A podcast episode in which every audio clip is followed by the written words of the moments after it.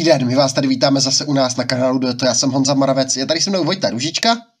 Dobrý den. A my se dneska podíváme na další várku závodu, rozebereme si vlastně další belgickou klasinku Gent ve Velgem a k tomu se podíváme i na závod kolem Katalánska, takové, takový test před Girem, kde jsme měli famózní souboj vlastně mezi Remkem Evenpoolem a Primožem Rogličem. A dále se pak podíváme na závody Gent ve Velgem, jak ženy, tak muže, ale nejdřív se podíváme teda na závod kolem Katalánska, který byl, jak jsme říkali, taková první souboj, který, jsme, který možná uvidíme na Giro, a to nejenom teda Evenpool proti Rogličovi, ale byly to i další, byl to třeba Almeida, eh, který by měl zamířit na Giro, eh, byl tu Tomas a další závodníci, kteří víceméně Katalánsko zvolili jako přípravu na Giro. A ten závod poměrně zajímavý, eh, když nějak schrneme rychle ten průběh a pak se především zaměříme na ta témata, co nám vyplynulo z tohoto závodu, tak hned v úvodní etapě uh, to nakonec bylo mezi Evenpoolem a Rogličem, protože Evenpool uh, překvapivě šel do toho sprintu a vlastně to nakonec byl Primož Roglič před Evenpoolem hned v první etapě ve sprintu, kdy tam překonali takovým vstupem závěru uh, rychlejší závodníky, to bylo trochu překvapivé,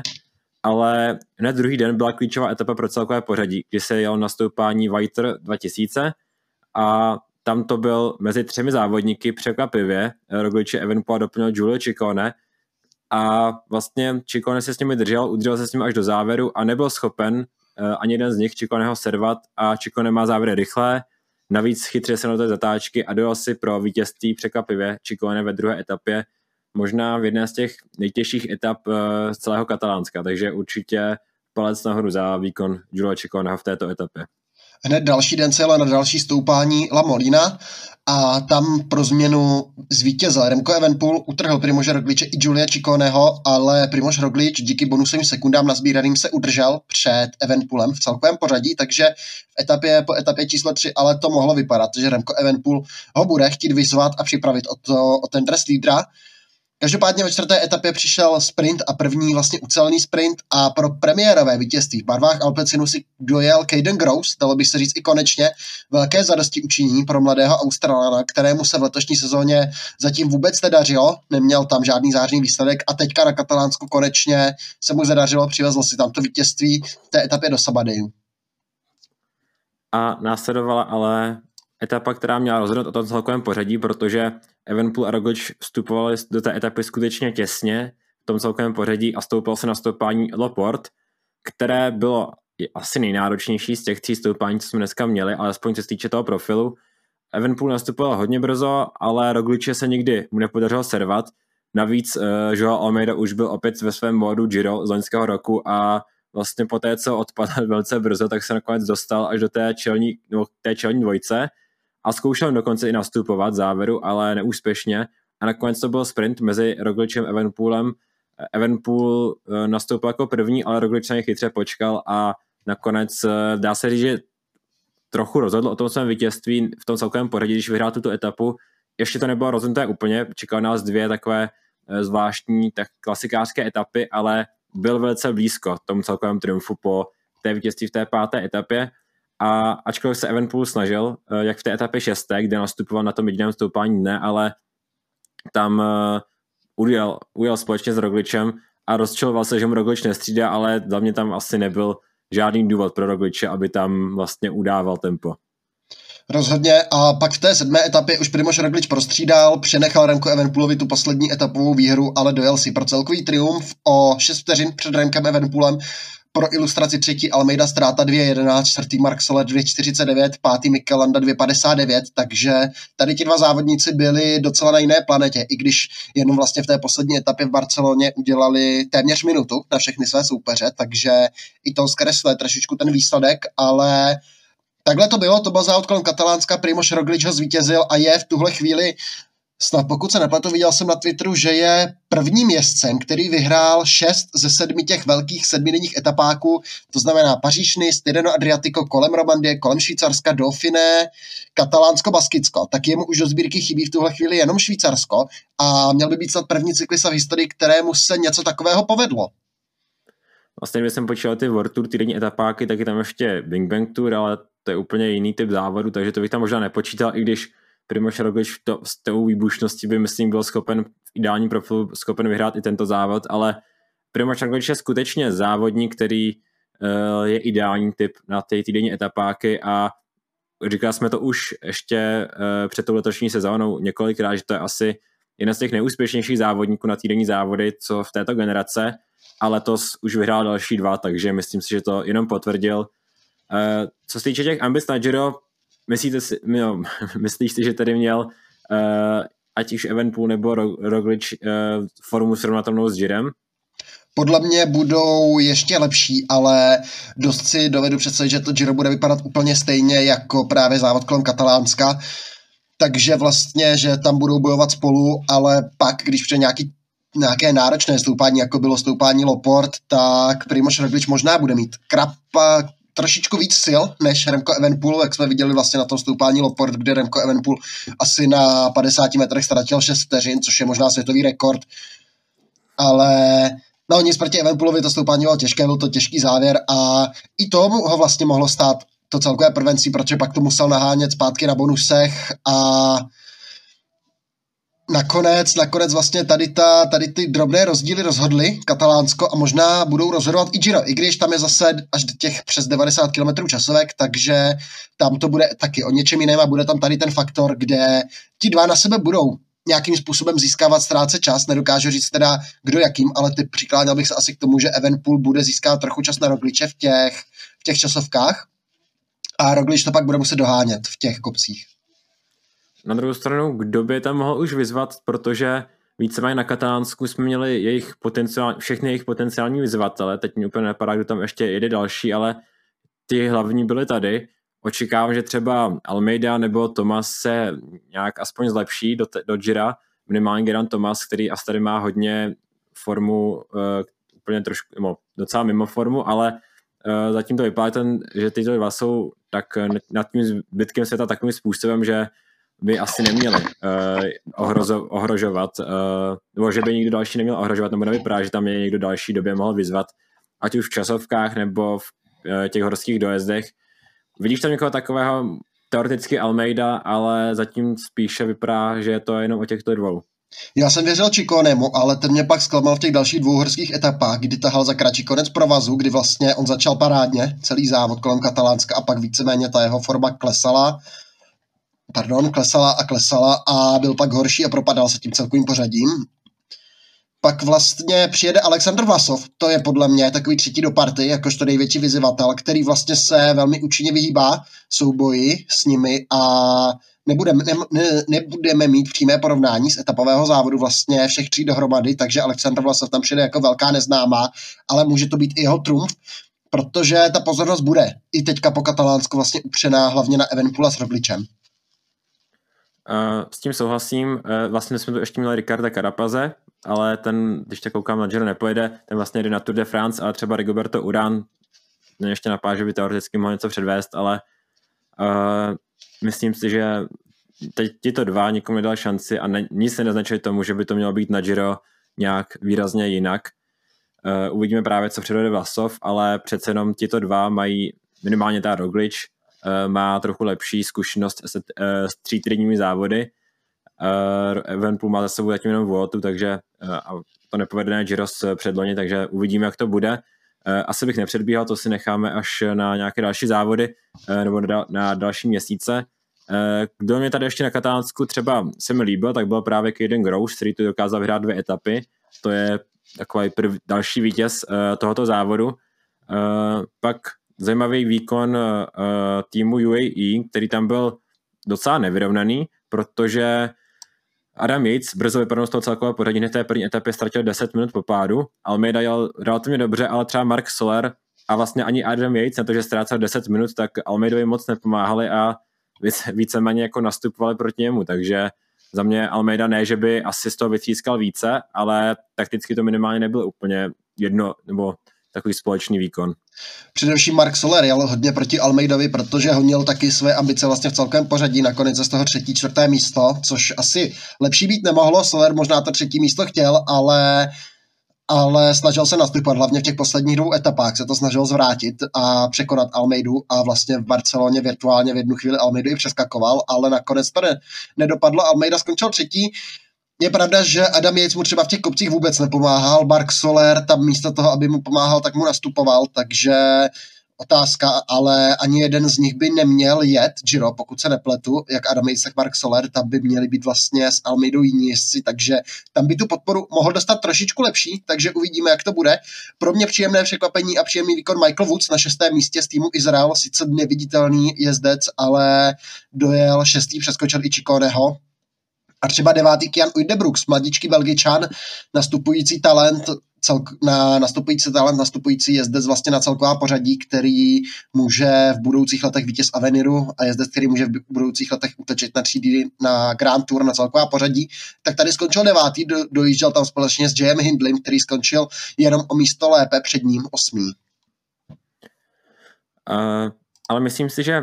závod kolem Katánska jsme celkem rozebrali. My jsme asi se dneska chtěli věnovat hlavně uh, Chintu ve Velgem, takže možná bychom mohli přejít právě na dvojici, nebo na Chint ve Velgem, jak eh, žen, tak mužů. Začneme u žen, kde žen ten průběh je celkem jednoznačný, protože docela daleko před cílem, 40 km před cílem, uh, ujela na Kemmelbergu Mar- Marlon Reusser a překvapivě uh, už se jí nikdo ne- nepodíval na zadní kolo a dost suverénním způsobem skoro 2 minuty 42 sekund získala uh, a osamoceně 40 km nástupem se dodala pro vítězství, uh, zatímco z týmu SD Works se mluvilo především o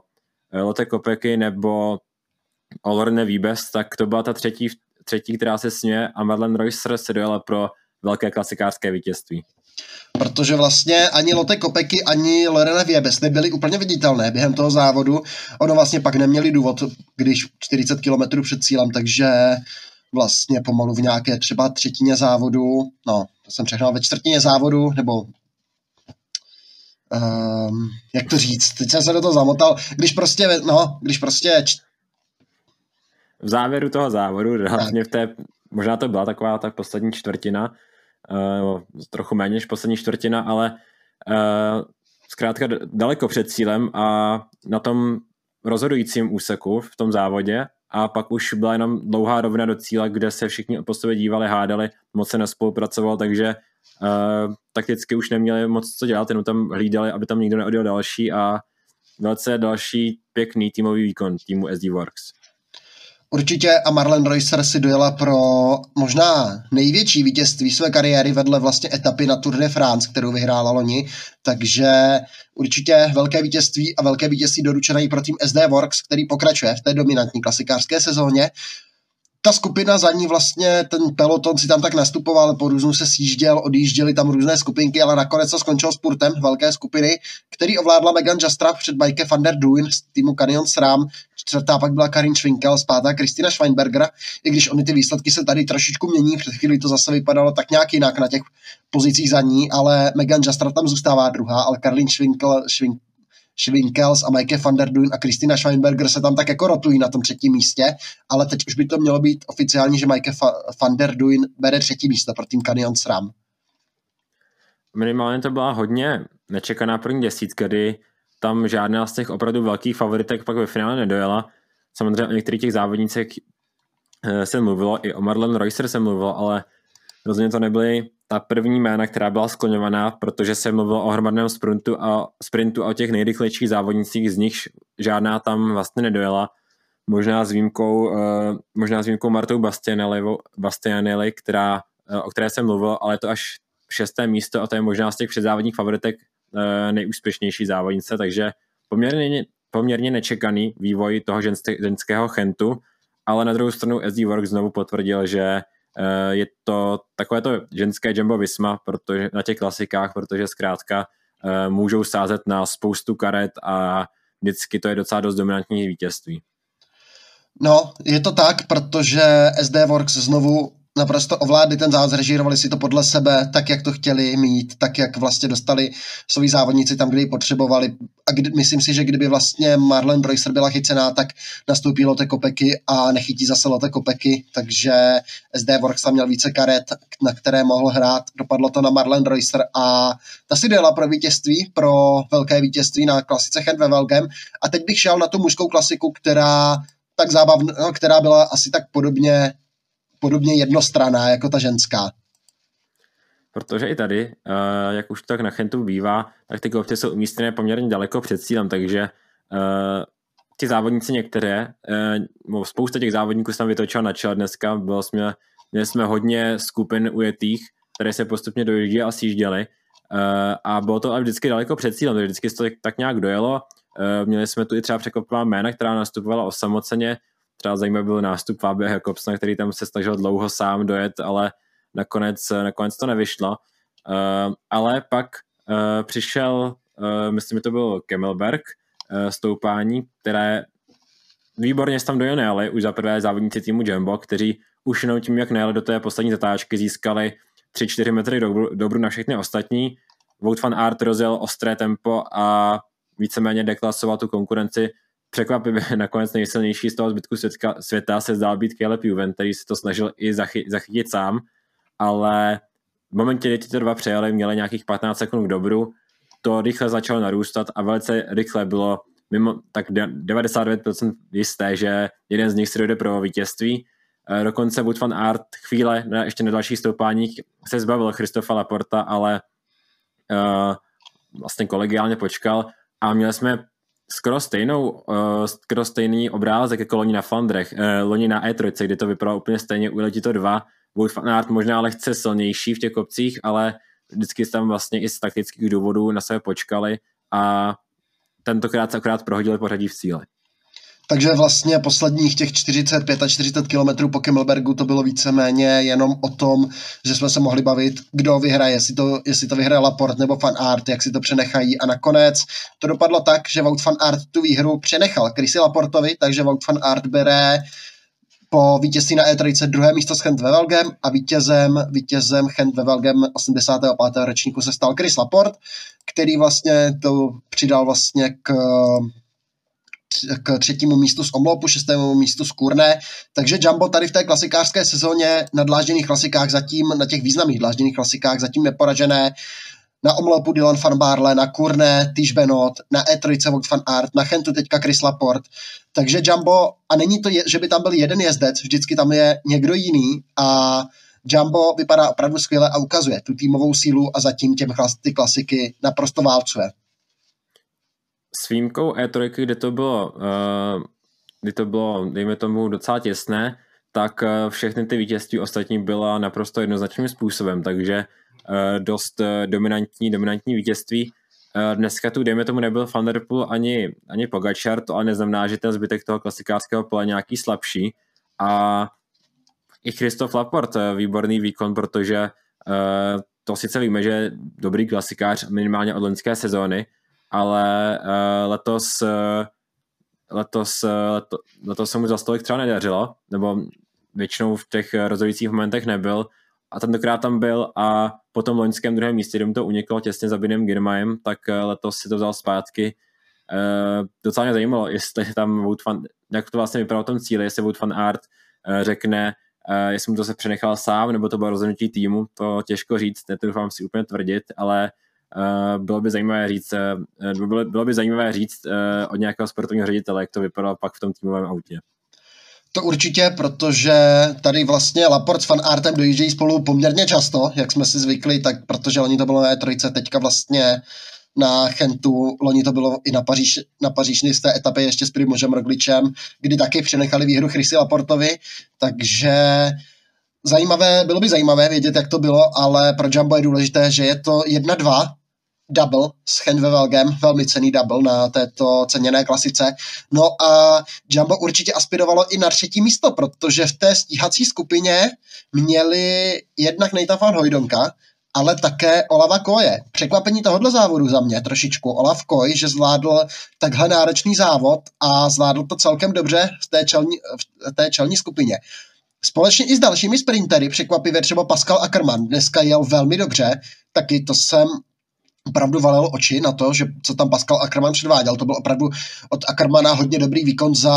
hodně dlouhou dobu, co jsem viděl. A taky ty Merlier tam byl a vypadal opět. I Merlier vypadal hodně silně, hodně bojovně naladěný a hodně útočně nastupoval, snažil se s tím výsledkem něco dělat. To samé i Mats Pedersen, který pak vlastně jako jediný z těch sprinterů přímo zabojoval o ten souboj do, nebo promluvil do toho souboje o to třetí místo za, za Fan Artem s Laportem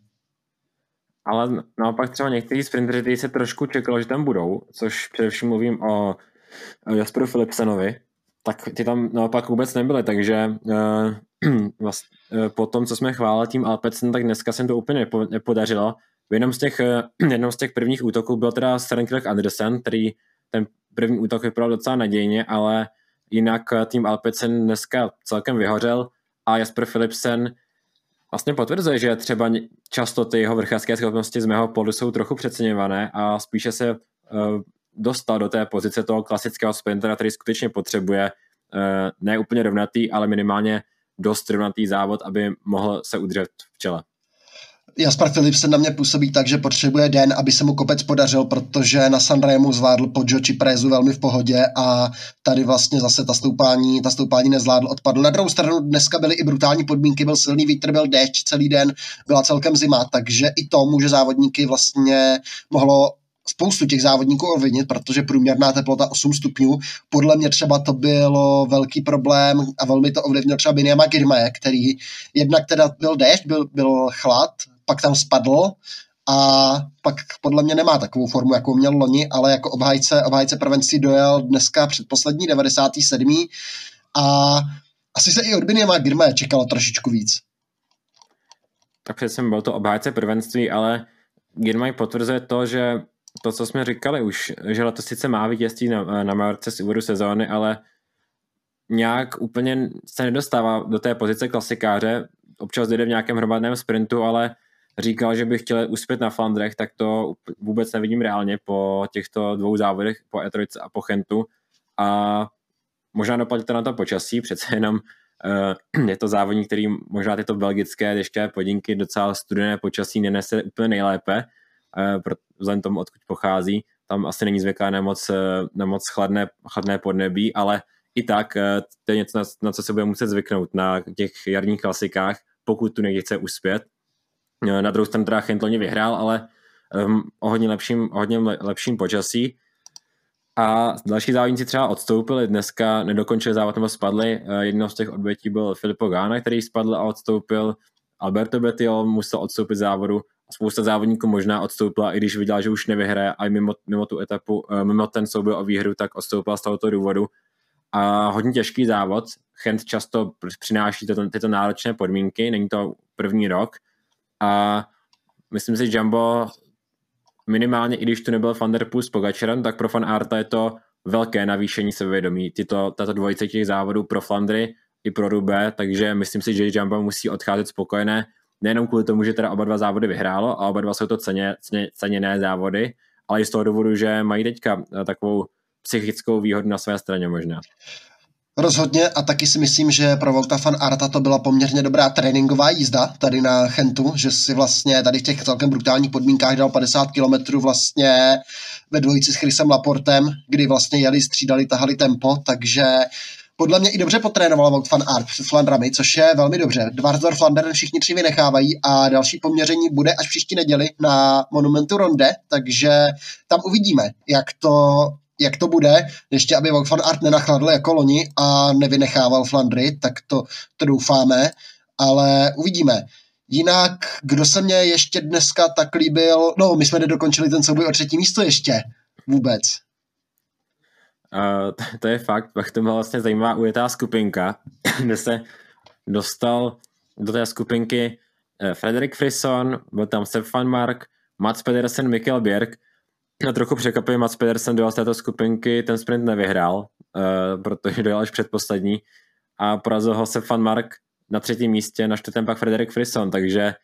uh, zbytek toho pódia, bych řekl, zbytek uh, té první desítky, uh, to třetí, čtvrté místo byl dost nečekaný. Mats Pedersen musím říct, že byl dneska jel velice pěkně, několikrát nastupoval i sám, nečekal na sprint, ale možná to nechal až moc sil, což pak ukázal, že v tom sprintu už nebyl neměl uh, síl na to, aby tam dal se pro to pódium.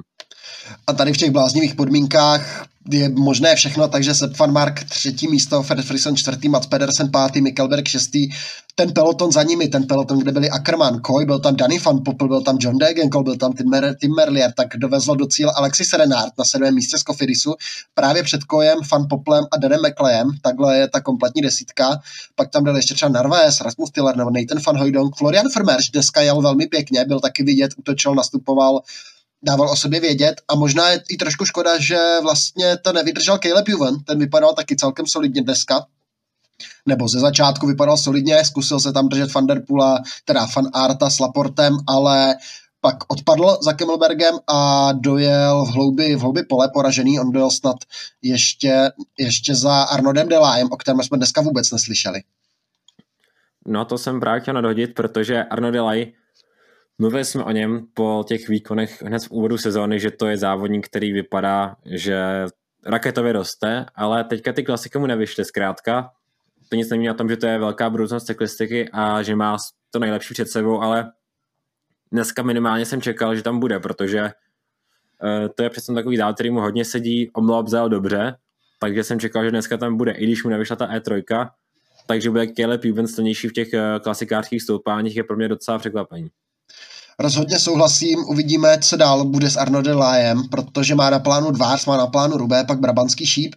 a je otázka, jak to, jak to zvládne Arno Delay, jestli se polepší, ale v, ale v tuhle chvíli ta forma není tak zářná, jak v úvodu sezóny, takže budeme muset počkat, jestli se nám zase vrátí na tu špici.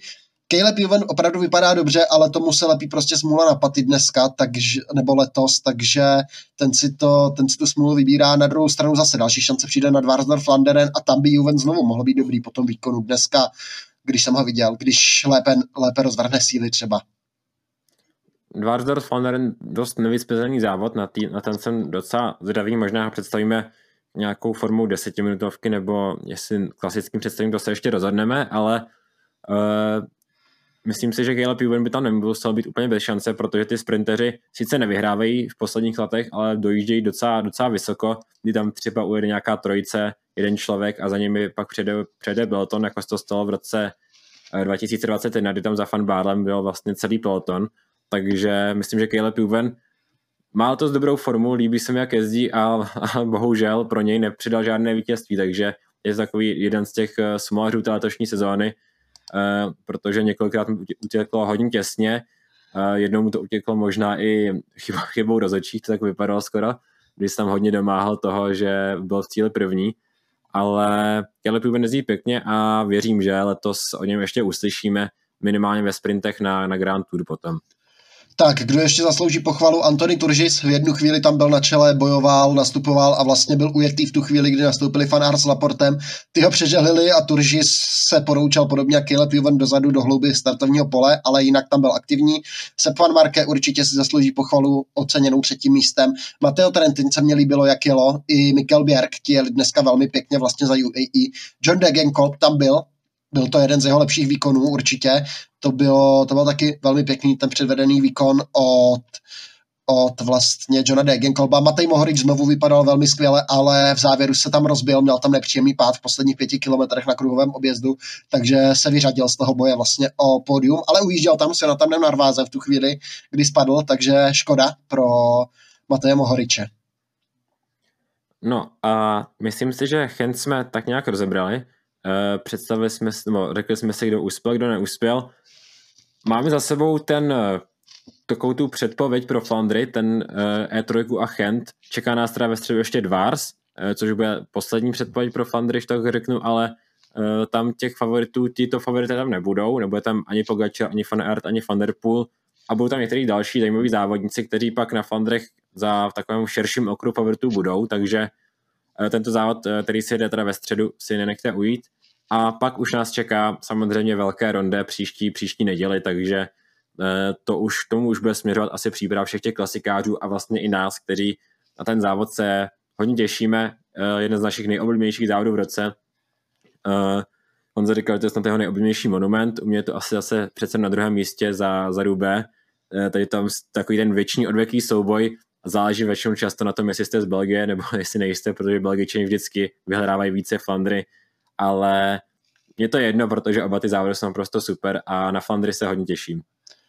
Je to tak, takže my vám děkujeme za vaši pozornost, za vaši přízeň a brzy zase na viděnou. Naschledanou.